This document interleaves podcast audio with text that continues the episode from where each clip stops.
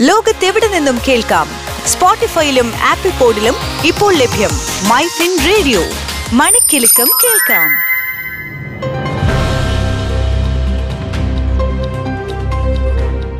നമസ്കാരം. ദേശാന്തര വാർത്തകളിലേക്ക് സ്വാഗതം. ഞാൻ സനൂപ് ശശിധരൻ.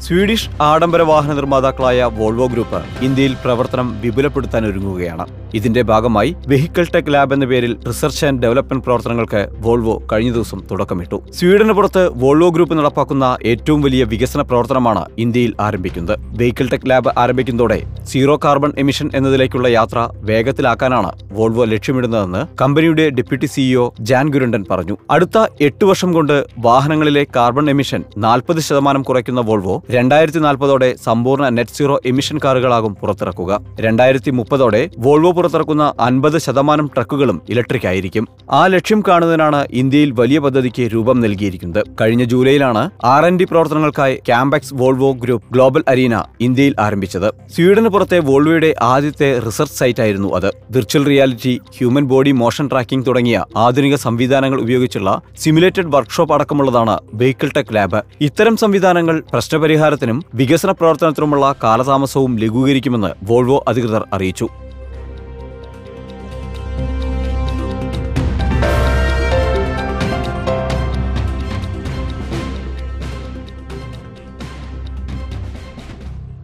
ലോകത്തെവിടെ നിന്നും കേൾക്കാം? സ്പോട്ടിഫൈയിലും ആപ്പിൾ പോഡിലും ഇപ്പോൾ ലഭ്യം മൈ ഫിൻ റേഡിയോ. മണിക്കെലക്കം കേൾക്കാം.